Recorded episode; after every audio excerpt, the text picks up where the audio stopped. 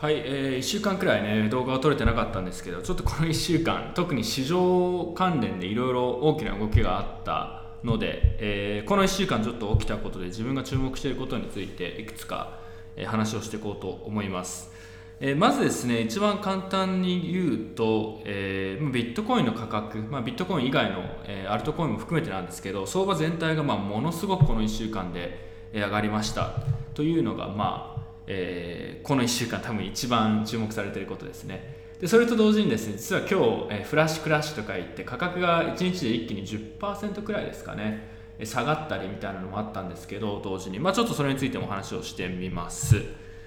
えー、でじゃあまずちょっとね、あんまり別に自分はなんかこうすごい投資家でもなんでもないんですけど、まあ、ちょっと市場について一応コメントを先にしておくと、まず今回今上がってる理由いろいろ言われますけど、例えば米中の関税戦争、まあ、あのアメリカが、えー、関税の引き上げをしてで、まあ、それで そ,、まあ、それの影響で、まあえー、中国元の価格が下がって、でそれで中国の富裕層とかがビットコインを買ってるんじゃないのかとか、まあ、避難先としてビットコインを選んでるんじゃないのかみたいな、そういう説があったりとか、まあ、他にもいろいろそういう話があるんですけど、あとはまあレンディング市場、貸し付けの市場が、えー、うまく成長してきていて、まあ、そ, それが影響になってビットコインの価格も上がってるんじゃないかみたいな、いろいろあるんですけど、えーまあ、中国とアメリカの関係とかそういう話ですね、まあ、そういうのは正直個人的にはあまりこう、まあ、ちょっと嘘くさいなとか後付け感を感じるんですね。であまりこれは重要じゃないのかなと、まあ、そういう動きも確かにあるのかもしれないですけど、でまあ、他にもですね、まあ、じゃあ上がってる理由は何なのかというと、まあ、これも大体全部後付けになっちゃうんですけど、まあ、基本的に今言われているのは機関投資家とかですね、まあ、大口の投資家とかが、えー、ビットコインを中心に、えーまあ、買っていて、でそれが大きく、えー、特にビットコインの価格を上げていると。で今回のその上げ相場の、えー、特徴の一つで、これが多分にせんじゅうななねんとかと大きく違うのがですね、まあ、ビットコインのドミナンスが上がっているってことですね。これ前の動画でも確か話した気もしなくはないんですけど、自分が今考えているこう仮説の一つで、他の人も結構これは言っているんですけど、今回上げる今回の上げ相場はですね、えー、いわゆる草コインとか言われるこう弱小アルトコインみたいなものにはあまりお金が入らなくて、ビットコイン、えー、プラスまあその他のまあ主要のアルトコイン数種類くらいにお金が集まって、その格差がむしろ広がっていくんじゃないのかみたいなことを言っている人が多くてですね、今回の上げ相場も自分はだからそこを中心に見ていますね。ビットコインが上がって、でそれを追うような形でイーサーもものすごく今このいっしゅうかんくらいで特に上げたと思うんですけど、えー、まあなので今自分が注目しているのは、そのビットコインのドミナンスがどこまで回復するのか、でアルトコインが上がるターンは本当に来るのか来ないのかみたいなところを見ています。で、えー、他はですね、あそうそうそうで上がった理由のもう一つの、多分むしろこれが一番大きいんじゃないのかなと思ってるのが、えー、ブロックチェーンウィークですね。えー、アメリカのニューヨークでコンセンサスっていう、まあ、すごい大きいカンファレンスがあって、そこに人が集まって、でコンセンサスの前後で、えーまあ、他にもいろんな小さいイベントだったりとかカンファレンスが行われてるみたいな状況があるんですけど、えーまあ、そこでですね、まあ、いろんなメディアが、えー、暗号通貨に注目して、もしくはいろんな企業がですね、新しいこういう取り組みをしますとか、えー、こういうプロダクトが出ましたとか、そういう話をするタイミングになっていて、まあ、なんか例年にせんじゅうななねんとか確か特にそうだったと思うんですけど、ブロックチェーンウィークの前とかからまあものすごいこう期待でその価格が上げ始めて、でめちゃくちゃメディアでも注目されて、えー、コンセンサスが終わる頃くらいに価格がまあ一気に下がるみたいなことが確かあったんですけど、まあ今起こっていることもだから多分それに近いんじゃないのかなっていうふうに個人的には思ってます。で、えー、ちょっと今回の話ですね、メインなんですけど、このブロックチェーンウィークでいろいろこうニュースの発表があったんですけど、ちょっと自分が注目したものの中のいくつかをちょっとですね話をしていこうと思うんですけど、まあ、ビットコイン関連中心で、でいっこ、えー、すごい大きかったのが、えー、ジェミニジェミナイの、えーまあ、スタバでビットコインが使えるみたいなニュースがあったんですね。でこれ結構なんかニュースとかで出ててメディアから注目されてたみたいですけど、これはですね個人的にはまあいいことだとは思うんですけど、正直あまりこうそんなに過度にこう期待することではないですし、え別にそれが理由で価格が上がるものでは本当はないと思ってるんですね。なぜかっていうと、これそのバックとのアイスも同じようなスタバでビットコインが使えるみたいなことを確か、えー、少し前に発表してましたけど、基本的にどれも全部一緒で、いわゆるこうサーバー型で、えー、ジェミナイの利用者、取引所のユーザーがジェミナイにお金を預けたりしないと使えないとか、まあ、そういうタイプのものなんですよ。まあ、普通のだからあの電子マネーとあんまり変わらないわけですね。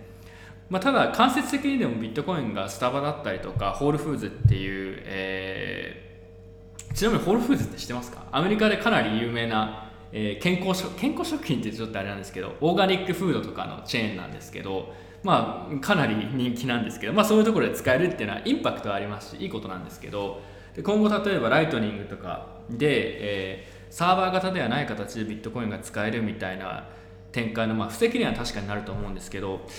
正直実需だったりとかの面ではあまり期待していないですし、あまり重要なニュースではないかなと思っています。で、じゃあ何が重要なのかって話なんですけど、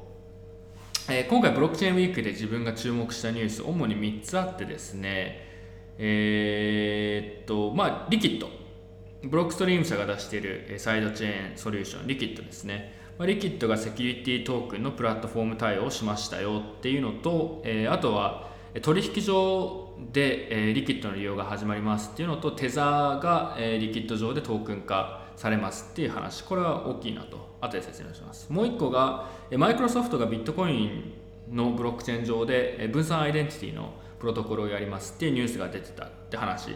えー、そしてもう一個ですね、 エイチティーシー、えー、台湾のスマホメーカーが、えービットコインのフルノードに対応したスマホを出しますっていうニュースを出した。このみっつ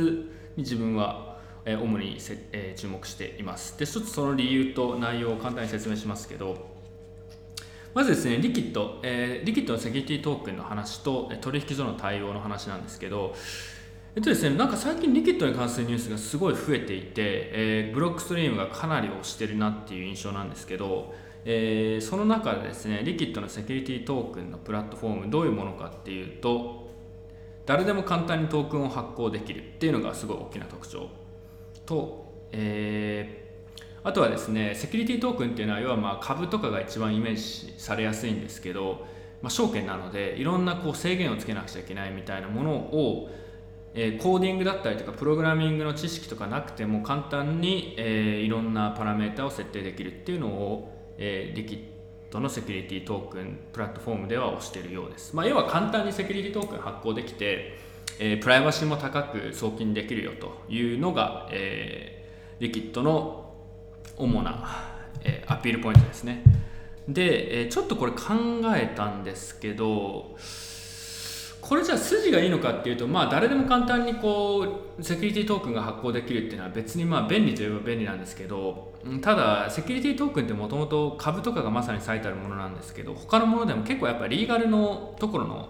えー、コンプライアンスコストとか調査費用が高いっていうのが多分特徴 で, で仮にどんなにこうトークンの発行が簡単になってもそこのコンプライアンスとかリーガルコストが下がるわけではないので、その点ではですね、どんなにそこを簡単にしてもまあ、いいことなんだけど、えー、セキュリティトークンに果たしてどこまで需要があるのかっていうのは個人的にはまだちょっとわからないところがありますね。で、あとはですね、まあ、これはセキュリティトークン反省会、まあ、スペシャルみたいなのでいろいろ話してたんですけど、そもそもセキュリティトークンというもの自体のまあ課題だったりとか、本当にそれ効果あるのみたいな話があって、まあ、なので、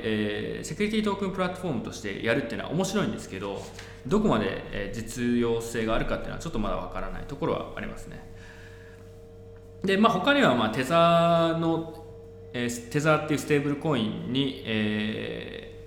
テザーがですね、リキッドでトークン化されて、えー、エルビーティーシー、リキッド上のビットコインとか他のトークンと、えー、分散取引ができるようになるって、これは結構大きいですね。で、取引所でもまあすでに稼働が始まったっていうニュースがあってちょっと見たんですけど、まだリキッドの利用はかなり限定的なんですけど、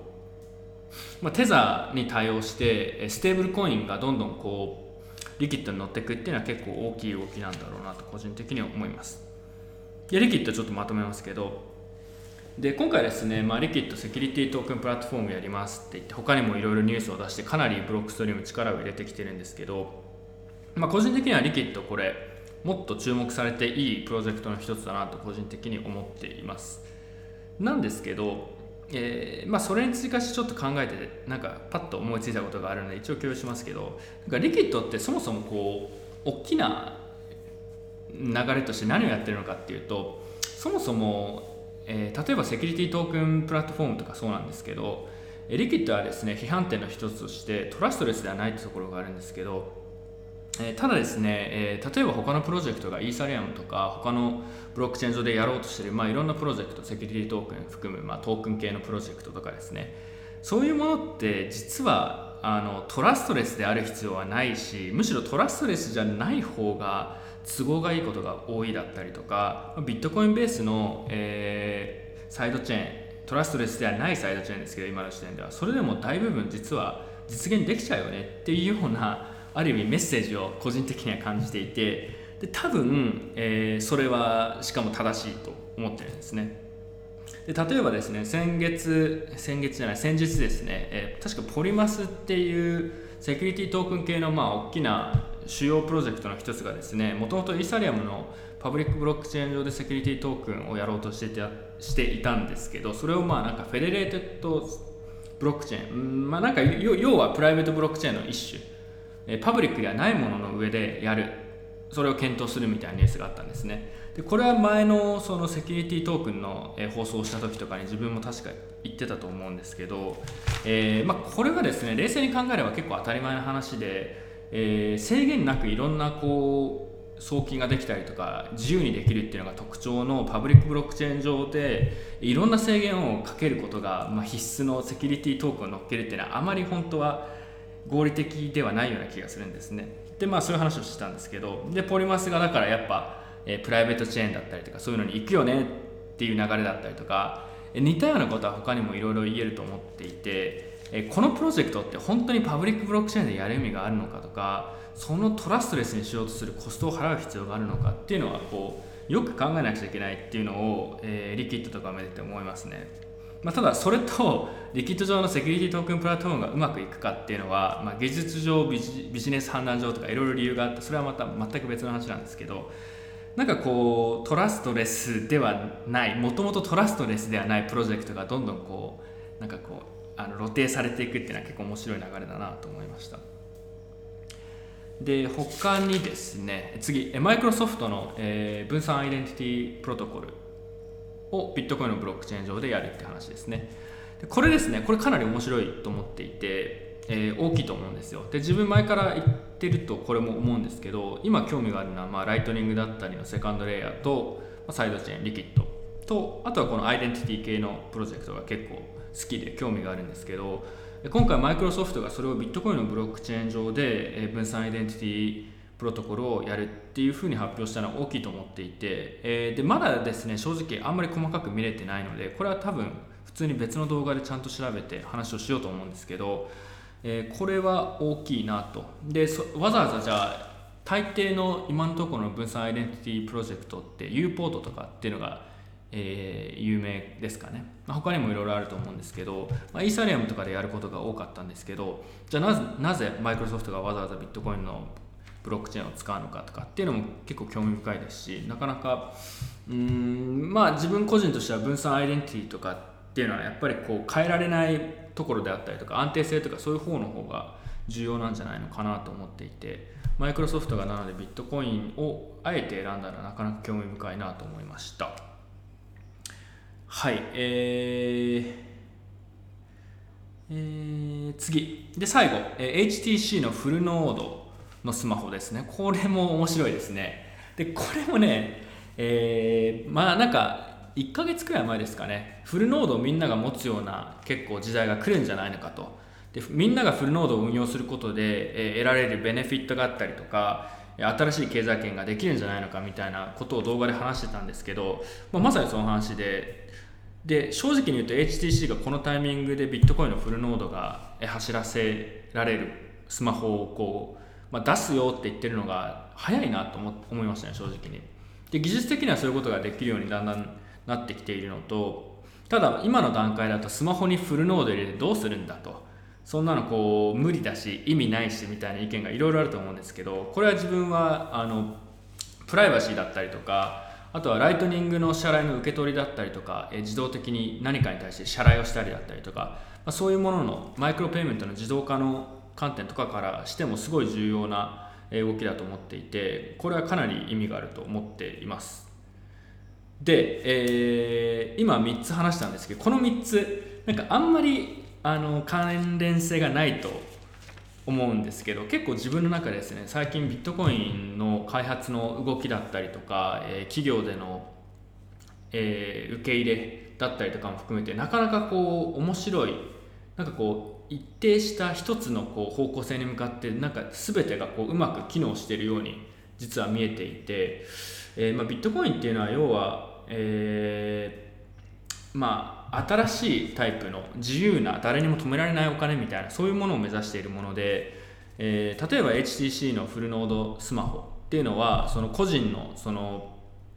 送金の自由だったりとか自由なお金であるってことをこう実現するためのえーまあ、ファンデーションになりますし、マイクロソフトだったりとかがアイデンティティとかをビットコインで使ってるっていうのも、まあ、アイデンティティ、お金以外にも、まあ、アイデンティティの問題ってすごい重要だと思うので、それを非常に、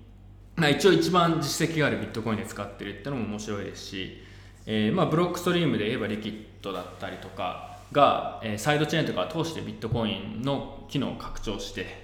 であとは今日話さなかったんですけど、えー、ブロックストリームのサテライトですね。であれもなんかちょっとね、玄人向けのプロジェクトで、自分も正直あの実験してるわけでも何でもないんですけど、あれも面白いなと思っていて、えー、要はですね、オフラインでインターネットにつながってない人でもビットコインを使えるようにしなくちゃいけないってことで、そういう環境を衛星からこう提供しようみたいな話なんですけど、これもですね、結局、まあ、自由なお金、誰でも使えるお金、アクセスできるお金っていうビットコインの、えーまあ、一つのこう理想形を追求していく中で出てきているプロジェクトなので、なんかそういうものが最近なんかこううまくなんか一定の方向性に向かってるなっていうのが面白いな、面白いというかこうすごいいいことだなと思っています。でそれが今回のブロックチェーンウィークでもいろいろニュースが出てきたんですけど、まあ、自分が前からこういうことが起きるといいですよねとか言ってたことが、想像している以上のスピードで実現化してきてるっていうのがすごいポジティブだなと思いました。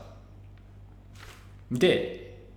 なんですけど、じゃあ最後最後にですね、えー、今の話で、いや要はだからビットコイン、この今価格が上がってるっていうところ以上に、えーまあ、いろんなプロジェクトが一つの一貫した方向性に向かってるっていうのはすごいいいことで、で自分の個人の意見ではそういうこともあって、まあ、正直もうビットコインだけでも追うのが難しいくらいの情報量になっていますし、ライトニングだったりとか、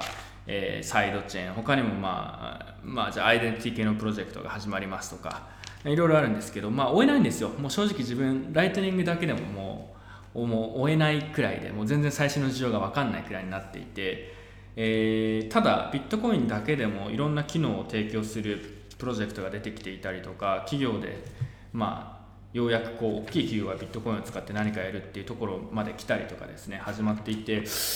まあ、ちょっとこれね、また別にちゃんと考察して話しますけど、えー、なんかあんまり時間を無駄にしないでビットコイン関連のものだけを見た方が、えー、ビジネスとか的にも実はいいんじゃないのかなっていうような感覚すらも最近感じていてですね、これはまた別に話をします。で、えー、でそうそうそう。でまあ、とにかくですよ。だからそれくらい、えー、今週いっしゅうかんいいニュースがあって、えー、いいなと思ったんですけど、最後にですね、ただリスクについても話をしておきます。なんでかっていうと、自分は性格上ですね、みんなこれがいいとか、えー、すごいいい方向に行ってるよねっていう感じになると、やっぱどうしてもですね、なんか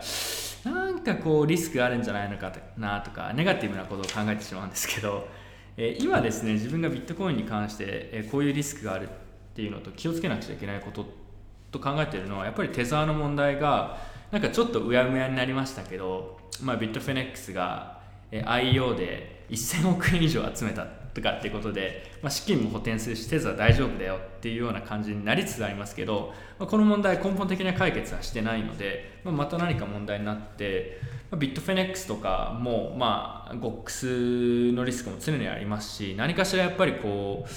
そうですね、まあ、規制者からこう閉鎖されたりとか、そういうリスクがあるんじゃないのかなと思っています。でビットフェネックスかなり大きな取引所で、テザーとかも含めてかなりビットコインのエコシステム内で重要な存在であるのは間違いないので、そこに何かしら問題があると、まあ、市場全体に影響があるっていうのはリスクとしてはありますよね。で、まあ、これはですね、日本の取引所のエコシステムで起きたことと同じことが海外でも起きると思っていて、あのもともとビットコイナーとか、まあ、起業家、まあ、アーリーアダプターみたいな人たちが始めた取引所っていうビジネスがだんだんこうより金融色の強い会社に買収されたりとか、えー、人が刷新されたりとか、そういうことが起きたと思うんですけど、ビットフェネックスもかなりですね、古参のアーリーアダプターのビットコイナーがやってる取引所なんですけど、まあ、そういう流れは海外でも避けられないんだろうなと思っています。まあ、あまり個人的には好きな流れではないんですけど、まあ、それは結構明白だなって気がします。で、他にもですね、まあ、これだけいいニュースが出ているんですけど、そうすると逆にそろそろ国レベルでビットコインの使用を禁止しようとか、まあ、中国はそういう話が出てるって噂がありましたけど、まあ、そういう動きもだんだん始まると思っていて、まあ、具体的には エーエムエル、うんまあ、国際送金の時に、まあ、マネロンを防ごうみたいな形で、うんまあ、それを規制、規制を要は強めようみたいなファトフのなんか意向みたいなのがあるみたいな話がありましたけど、まあ、正直それやってもほとんど意味はないというか、実効性はないと個人的には思ってるんですけど、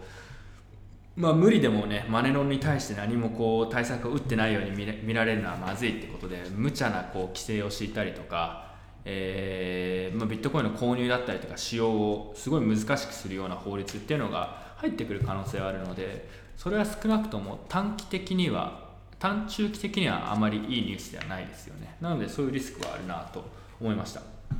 というわけでね、えー、まあ、あのー、みんながすごいいいねいいねって言ってる時こそ逆にこうちょっと不安を感じるくらいなので、自分は、まあ、バイナンスがいきなりね、大丈夫だと思われてた取引所がいきなり発揮されたりみたいなことはいつあってもおかしくないですし、まあ、そういうわけで、えー、一応リスクもあるっていうのは考えておいた方がいいかなと思います。というわけでね、えー、ちょっと久しぶりの動画でいろいろあまりまとまりのない話をしてしまったんですけど、え今日はここまでにします。え次回の動画はですね、え今日話せなかった、えー、マイクロソフトの分散アイデンティティのプロトコルの話を調べたらしたいのと、あとはちょっと途中で言った、まあ、ビットコインだけに集中した方が逆に今いろんなビジネスチャンスだったり開発のチャンスがあるんじゃないのかみたいなことをちょっと考えていることがあってですね、それもちょっと考えがまとまったら話をしてみようかなと思います。ではでは。